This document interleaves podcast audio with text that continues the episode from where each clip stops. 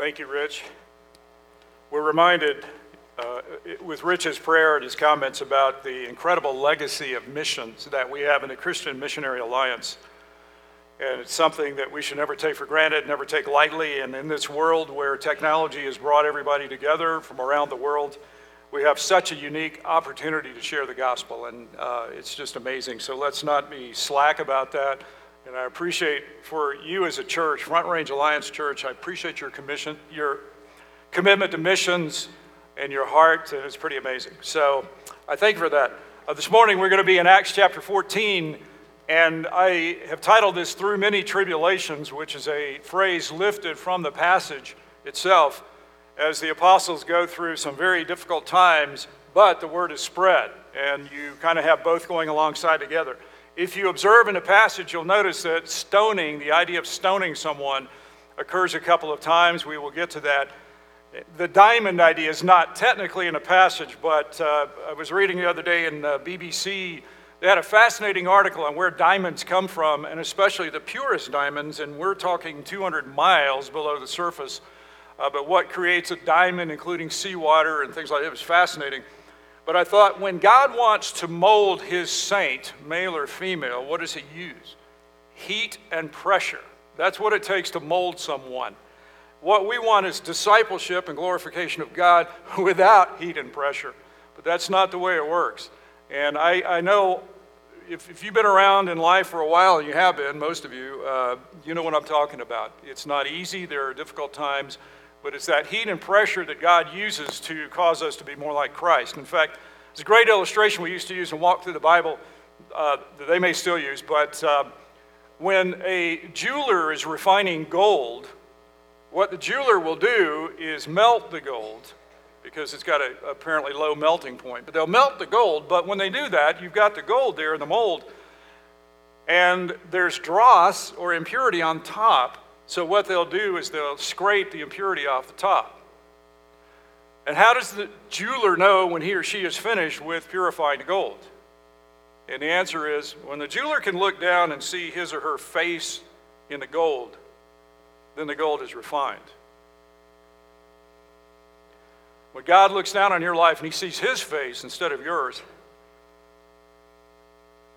then the refining is taking effect. And so I think about this because I think of the pressure on the disciples and the abuse and the persecution and, yes, the stoning. And with that kind of pressure, it produced diamonds of the faith. And so that's the theme that I want to, to, see today. We'll see that in just a moment. I also want to share with you uh, next Sunday, we're going to be in that fascinating Jerusalem Council passage of Acts 15. And I need to give you a heads up on what's going to happen next Sunday because it's going to be a little different. Uh, it's something that we're trying because next Sunday is the potluck, right? And when you have potluck, we get round tables and we have the tables out for you to eat on, right? And so we're going to do that. And by the way, Delbert, yes, yes. The answer is yes on the carrot cake. Your church membership is at stake. I'm just saying. but uh, we're going to have the round tables. But here's the twist the round tables will actually be in this room instead of the other room. And that means that our service will be with round tables next Sunday. Now, this doesn't mean we're doing it all the time, so don't freak out. But you will see next Sunday, we got a couple of things that I think uh, will really help make Acts 15 come alive. You will see how well that will work with the passage on Acts chapter 15 in the Jerusalem Council. So I'm just giving you a heads up, but please still come. And the title there is That Mankind May Seek the Lord, which is a phrase out of that passage, and that's really what it's all about. So I am excited to get into the content of Acts 15 next week. Uh, then after that, Acts 16, the Macedonian vision, the leap of the faith. And then uh, Acts 17, the marketplace of ideas. When Paul talked to the people in Athens, he had the different philosophies there, and often they were opposing philosophies, but it's similar to what we face today. So I want to take that passage teach that passage and bring out some things that might be helpful today in our world of the marketplace of ideas, especially in an age where, on the one hand, we want to be hedonistic, and on the other hand, it's not working. It's not working. So there's this frenzy we have, and we'll get into that later. But anyway, uh, so this morning, what I want to do to start is last week I showed you a video on the Alliance. I have a, about, a, I think it's a four minute video today. It's a different video on the Christian Missionary Alliance. This will flesh out practically some of the work that's being done around the world. And so we're going to show that now. So let me launch the video. And um, just give me just a second. We'll go to full screen. And here we go.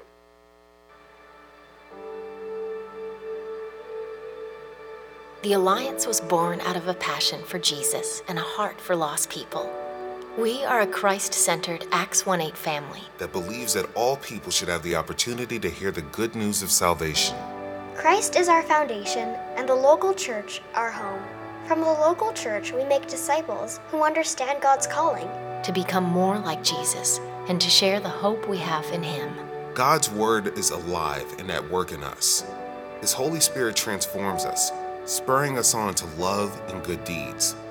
Over 130 years ago, this same reality was stirring in the heart of Pastor Albert Benjamin Simpson. As he reached out to immigrant dock workers in New York City, his burden for lost people grew. Simpson rallied a small group of believers around a common vision to reach the unreached, unaware that they were paving the way for future generations of Alliance work pioneer missionaries to Africa made significant sacrifices. Some gave their lives, planting seeds that would one day blossom into a vibrant church movement. Supporters back home sold their most precious belongings in order to fund the work, and an alliance was born. Today, there are more than 2.3 million Alliance believers in Africa. Throughout the world, 6.3 million Christ followers worship in more than 22,000 Alliance fellowships.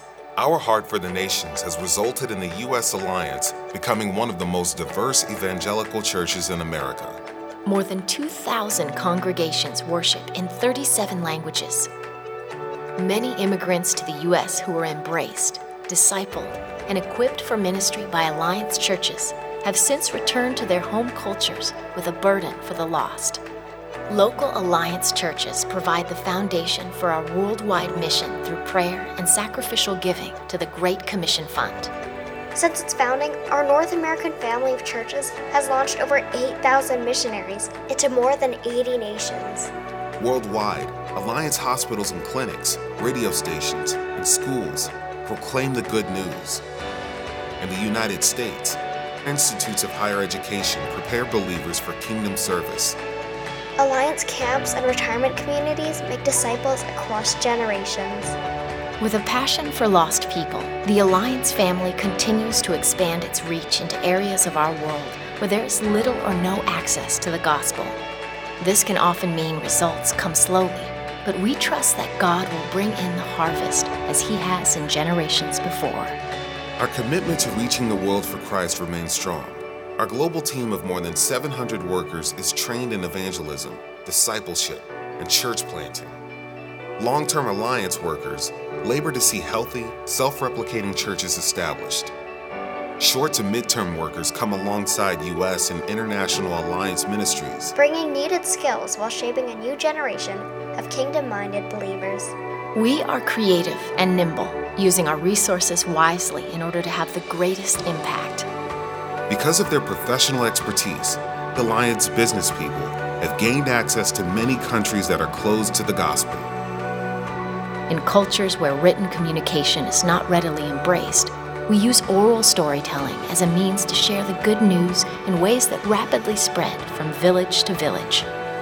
Compassion and Mercy Associates, or CAMA, is the Alliance's relief and development arm. CAMA workers focus on holistic ministry partnering with churches and communities to meet the physical and spiritual needs of people ravaged by poverty, disease, war, and natural disaster. As we find new ways to bring Jesus to our neighborhoods and the nations, our message remains unchanged. We come from diverse backgrounds, but are drawn together by our desire to see all people find new life in Jesus. Each of us plays a unique role in seeing Christ's love transform our world united in His love, and empowered by His Spirit. We pray. We give. We love.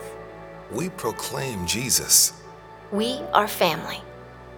We are the Alliance.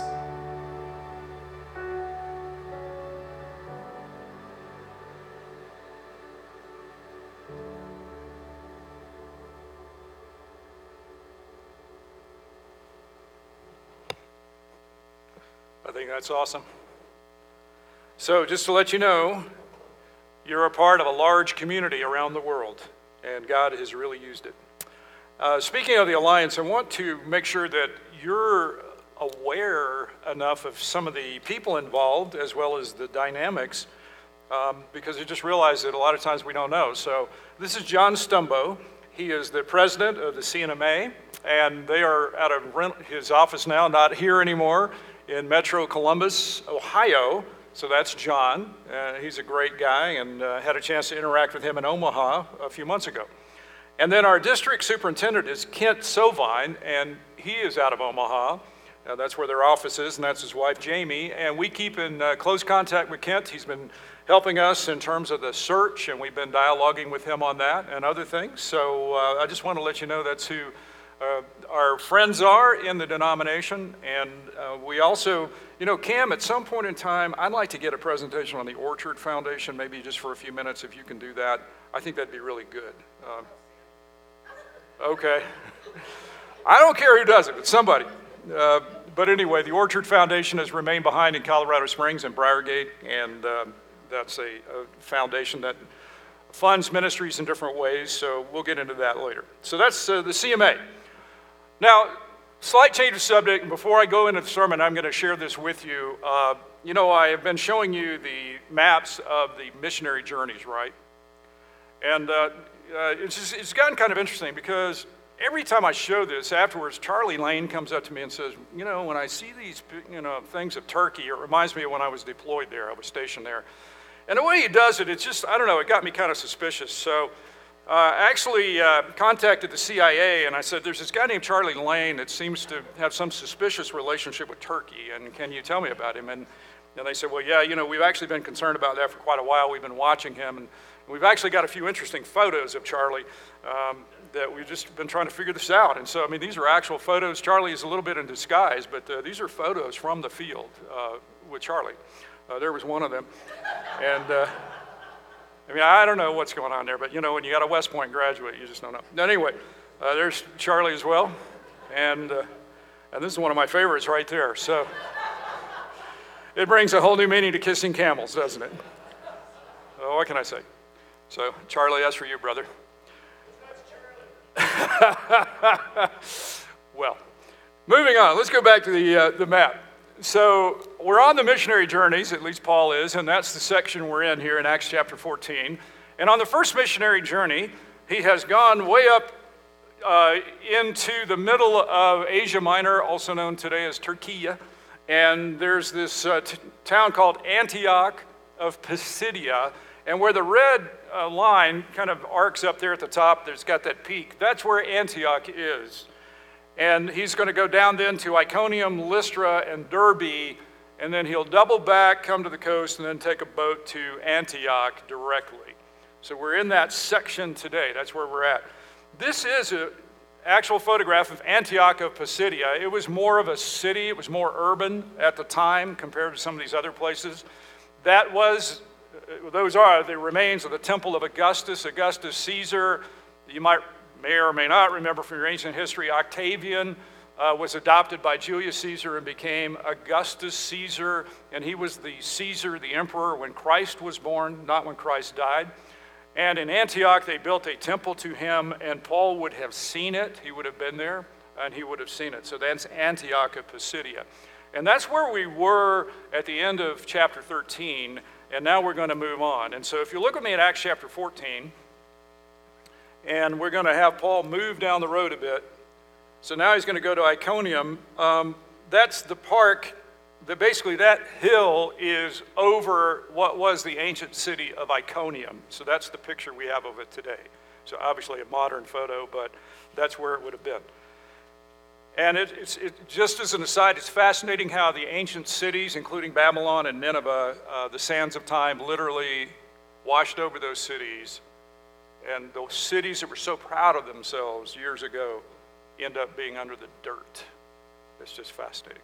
So in chapter 14, verse 1, Iconium is on a high plateau. It's kind of a barren area, but at, at Iconium, they entered together into the Jewish synagogue and spoke in such a way that a great number of both Jews and Greeks believed. But the unbelieving Jews stirred up the Gentiles and poisoned their minds against the brothers. So they remained for a long time, speaking boldly for the Lord, who bore witness to the word of his grace, granting signs and wonders to be done by their hands. So we see them go to uh, Iconium here their pattern we see here, they always go to the synagogue first. They go there and they speak, and it's awesome to see some people receive it and some people, unfortunately, don't. But you have a mixture of Jews and Greeks. When it says Greeks, it's probably God fearing Gentiles that it's referring to who were coming to the synagogue from superstition or whatever reason, but they would go to the synagogue. And so a great number believed, which is awesome. So in heaven, you'll see your brothers and sisters from Iconium in heaven. Won't that be awesome? But the unbelieving Jews stirred up the Gentiles and poisoned their minds. And the word here for poisoning is to poison um, by making somebody think something bad about another person. They're poisoning their minds, their emotions. They get them all riled up. So they get the Gentiles stirred up against the brothers. And so now we have this opposition, which is a theme of Acts. The word goes out, and there's always opposition. So they remained, though, for a long time, which shows me the courage of the apostles and disciples here that they stay even though there's opposition. They don't run in fear like we would have turned tail and run a lot of times when the opposition hit, but they stay there. But as we see in verse 4, the people were divided, and this literally in the Greek, uh, is the word for schism. And so there's a schism here because the people of the city split it sounds kind of like America today with our politics, where we are so polarized. But in this case, the city split, and there were some with the Jews and some with the apostles. So, one thing I know about authorities, uh, whether it's law enforcement or politicians, is they don't like problems. I had a principal of a high school once tell me that. He's like, The thing I don't want is problems. If you can function without bringing me problems, we're great. But if you cause problems, we got a problem. So cities are like that, and so, you know, police or whatever, it's just like, let's just keep it under control. Well, now what's happening is because it's getting stirred up, it's not staying under control, and, uh, and so we've got an issue here. Now, you will notice, and those of you who were with me this morning in Making the Bible Come Alive in Sunday school, we talked about the beats in the passage. You'll notice here in this passage you have a step here, then another step, then another step. And we have one right here in verse 5 we have a word of timing when an attempt was made by both Gentiles and Jews with their rulers to mistreat them and stone them. They learned of it and fled to Lystra and Derbe, cities of Lycaonia, and to the surrounding country, and there they continued to preach the gospel. And sometimes what we see is the persecution starts to pop up and they stay. Sometimes the persecution pops up and God directs them to leave, and in this case, they move on. So, you know, it's kind of crazy because Jews and Gentiles didn't necessarily jihad well together. And uh, if I can use that theological term, jihad. And they, they didn't necessarily like each other, but in this case, they band together against the third party, which is the Christians. So, you know, that's what the apostles had to face. And again, to go back to the map, they were in Antioch, they go to Iconium, then they go a little further down to the city of Lystra. And Lystra looks like that now. That's the mound or the tell that Lystra is under. The ancient city is actually under that mound or that hill. And that's Lystra, and that's where they go. Lystra and Derbe were in more rural regions and it's literally said that the, they tended to be unlearned areas, people that were not academic, they were unlearned, they were militant, they were uh, intractable, they didn't like to cooperate, they did not like the Romans, they were sources of trouble. And, you know, and I thought about it and I thought, um, I'm not trying to stereotype, but it is kind of true that that is the bad side of the reputation of Appalachia, which I've done a lot of work in. And I mean, to me, Appalachia is a glorious area, but where the Scots Irish moved in and they were very independent, very self sufficient, and were not fans of education because that was man's control. They were not fans of government and so on and so forth. And that's the darker side that you see with Appalachia. It's very much like that here in Lystra. So it's different than Antioch. And we see this pattern of God going to different areas, whether it's city or country. Um, and, and you know, people in the city, they are suspicious of people in the country. And people in the country is like, man, I never want to live in a city. But I'll tell you, I've lived in the Appalachian Mountains in a small town and loved it. And I've lived in the heart of the city of Atlanta and loved it. And the cool thing is, I saw God working in both areas. And I think this video today shows us that God is working everywhere, and we'd be better off not picking and choosing the types of areas we like, but to say, God, you're working. Where do you want me to be? How do you want me to serve you? And to be involved, because that's what we see in the book of Acts, right? If anybody wants to say amen, you can say it. God has a heart for all the cultures. There's a great book that was written a number of years ago that God has a heart for the city, and He really does, and I love that. And if you've ever spent time in New York City, I love New York City, and I love to minister there, and it's just awesome to see how God's working. So, anyway, we see that here. Now they're going to pop down to Lystra. And uh, in chapter 14, verse 8, we're going to have a kind of a familiar scene here. At Lystra, there was a man sitting who could not use his feet. So he's crippled, he's disabled. He was crippled from birth. And again, this sounds a lot like Acts chapter 3, where Peter was at the gate beautiful and found a man who was crippled from birth. So it's something we know he's really crippled because he's been that way from birth. Nobody's faking it. This is not like a televangelist. No offense to televangelists. This man is really crippled. He had never walked, and everybody knew it. And he listened to Paul speaking, and apparently he was listening quite closely. And Paul looking intently at him, which, by the way, we've seen this verb several times in Acts already. Uh, and it's interesting to see how it pops up. And Paul is looking intently at him, he's fixating on him. And he's seeing that he had faith to be made well. Paul could tell by how he's listening that this man is positive, he's interested, that God's working there. And Paul said in a loud voice, All right, now, you friends of mine who have been in making the Bible come alive, what does it say here? How did he speak it? Stand upright on your feet. No, it was loud. I won't get too loud, but stand upright on your feet. Paul said it loudly enough for people around to hear. It's interesting that there is a legend in this region that when there is the staring and the speaking loudly, the gods have come to visit.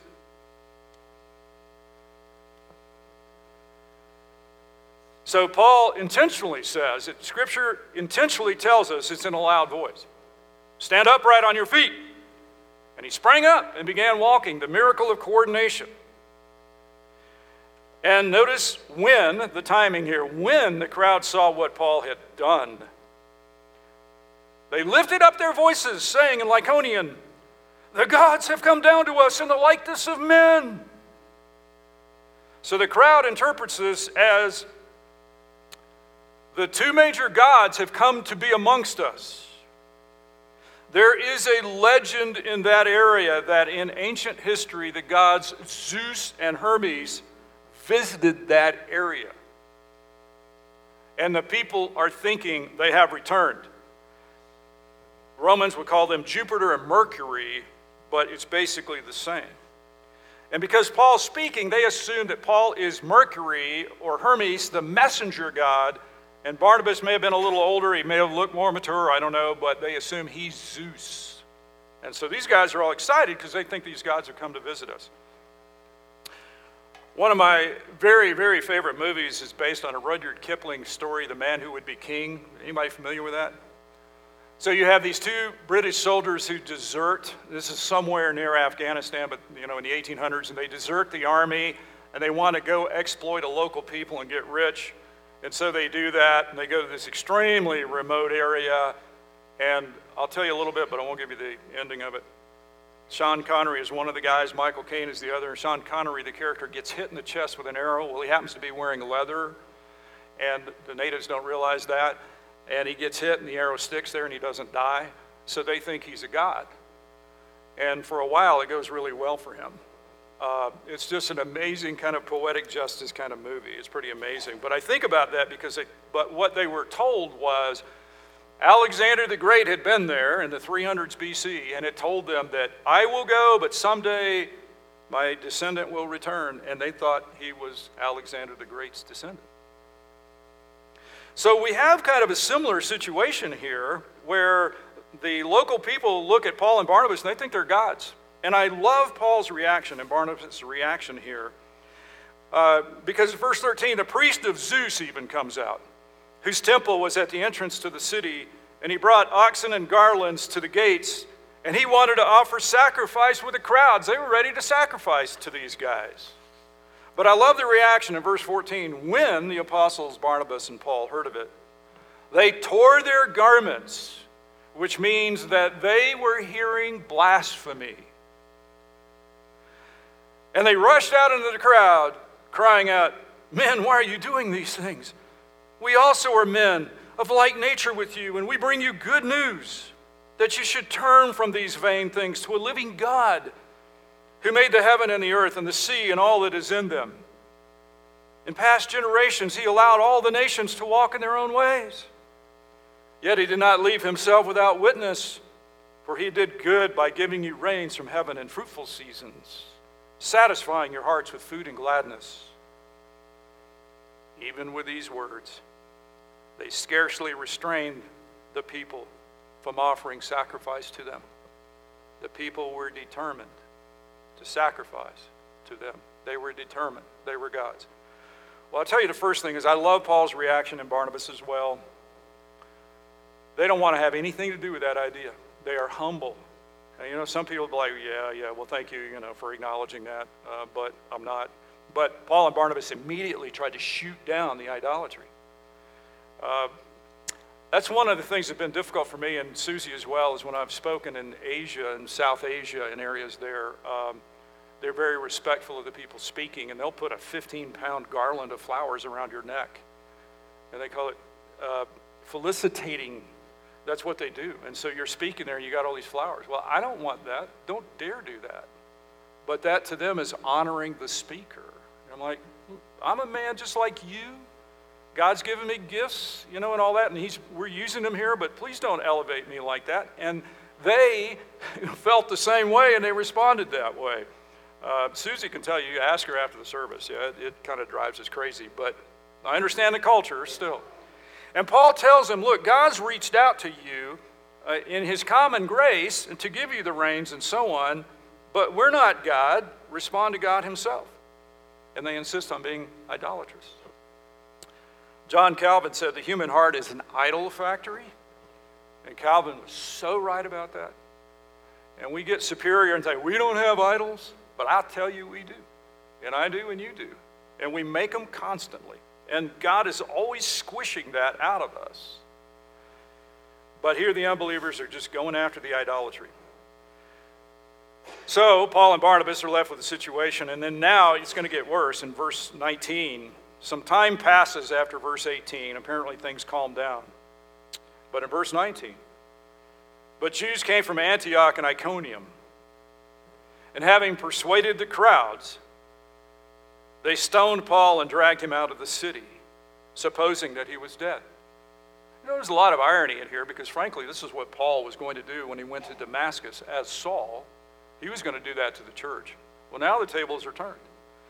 Well, this is interesting because it says they stoned Paul and dragged him out of the city, supposing he was dead. So here's your question If they supposed he was dead, how, I don't want to say stoned in Colorado, I don't want to come across wrong. How knocked out was Paul? Knocked out enough that they would think he was dead. And they dragged him out of the city. It was that bad. But ironically, when the disciples, when they gathered around him, praying, I'm sure, he bounced up. He rose up and entered the city. He goes right back into the city. Such courage. And on the next day, he went with Barnabas to Derbe. This is an aside. This is interesting. I don't know if you've heard this or you believe it or not, uh, that this is your perspective. There is a theory that Paul actually was killed with the stoning. Have y'all heard this? Okay. The idea was that he was killed. Now, whether that happened or not, only God knows, but it's an interesting theory because people will connect it with 2 Corinthians chapter 12, and I've just put that up here. Paul, writing to the Corinthians, says, I must go on boasting, though there is nothing to be gained by it. I will go on to visions and revelations of the Lord. I know a man in Christ, which is his humble way of saying, It was me, but I don't want the credit. I know a man in Christ who 14 years ago was caught up to the third heaven. Whether in the body or out of the body, I do not know. God knows. Now, that's pretty much saying it was me. Third heaven, what does that tell you? Third heaven. Well, there must be a first and a second. And so the theory is that it's a theory that the atmosphere is first heaven, the space is second heaven, and third heaven would be God's throne room and all the attendant uh, features of that. And I know that this man was caught up into paradise, and that would be what paradise is. Whether in the body or out of the body, I do not know. God knows. And he heard things that cannot be told, which man may not utter. On behalf of this man, I will boast. But on my own behalf, I will not boast, except of my weaknesses. Though if I should wish to boast, I would not be a fool, for I would be speaking the truth, but I refrain from it, so that no one may think more of me than he sees in me or hears from me. And now, based on that, we have this amazing passage that you know. So, to keep me from becoming conceited because of the surpassing greatness of the revelations, a thorn was given me in the flesh, a messenger of Satan to harass me, to keep me from becoming conceited. And Paul prayed three times to be uh, relieved from that that it should leave me, but God said to Paul, My grace is sufficient for you, for my power is made perfect in weakness. And that famous verse has the context of Paul possibly going to heaven and possibly being connected with the stoning in Lystra that had actually killed him and then God brought him back to life. Now, I cannot prove that, but I've had that theory taught enough that it's just kind of fascinating to consider. One way or the other, though, God gave Paul revelation that was special for whatever reason, for what he needed to know for the church. But he said, Paul, I'm going to tell this to you, but you can't share it, so you won't find it like in the book of 4 Corinthians. And there is not. We know of 3 Corinthians, there's a middle Corinthian, but, but Paul never wrote it. So Paul says, Therefore, I will boast all the more gladly of my weaknesses, so that the power of Christ may rest upon me. For the sake of Christ, then, I am content with weaknesses, insults, hardships, persecutions, and calamities. For when I am weak, then I am strong. Paul was beaten, he was whipped, he was stoned, shipwrecked. Staggering what that man went through. Just absolutely staggering. So he goes down to Derbe, and that's Derbe today. You can see it's a remote area, and there's the tell, the mound of Derbe. And when, verse 21, they had preached the gospel to that city, Derbe, and made many disciples, they returned to Lystra and to Iconium and to Antioch. Notice the bravery. The areas that had stoned Paul and opposed him, he went back through. That's amazing. Strengthening the souls of the disciples, that's why he did it, encouraging them to continue the faith, and saying that through many tribulations we must enter the kingdom of God. And don't miss this in verse 23 when they had appointed elders for them in every church, with prayer and fasting, they committed them to the Lord in whom they had believed. So the pattern is Paul would lead, boldly preach the gospel, lead people to Christ, Jew and Gentile. He would leave them with leadership. He appointed elders. They would have local leaders. And they would also have prayer and fasting, so they were spiritually founded. And, and never forget that. So now we get into the uh, concept of elders in the early church because the apostles will die out, but they appoint elders for leadership. And let's finish it out then. Um, in verse 24, then they passed through Pisidia, working their way back to Antioch and Pamphylia. And when they had spoken the word in Perga, they went down to Attalia, and from there they sailed to Antioch. There's Perga. Those tall towers were there during the time of Paul. And there is the first century pier in Attalia That's actually where they sailed from. Isn't that cool? And from there they sailed to Antioch, verse 26, where they had been commended to the grace of God for the work they had fulfilled. And when they arrived and gathered the church together, they declared all that God had done with them. God's moving this forward, it's not them. And how he had opened a door of faith to the Gentiles, and there they remained, look at the timing, no little time with the disciples. And one of the reasons they stayed there was because this whole thing about Gentiles coming to Christ directly and not going through Judaism would cause a near schism in the church. And it would cause such an issue that they had to have a council to discuss it as the early church. And what was at stake was whether the gospel would be purely presented to mankind from then on. Do not underestimate the Jerusalem council. So they put up their round tables, they hashed it out, and we will look at that next Sunday. Father, thank you so much for all you do. And thank you for your gospel. And I thank you so much for Paul and Barnabas, the incredible faith, the incredible courage, the boldness, how we could learn from them. I thank you that they touched the cities and the country. There wasn't a place they were not willing to go.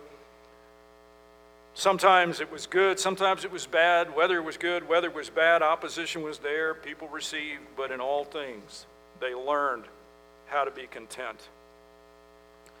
Because you took them as human stones and you gradually produced diamonds of the faith. In Jesus' name, amen.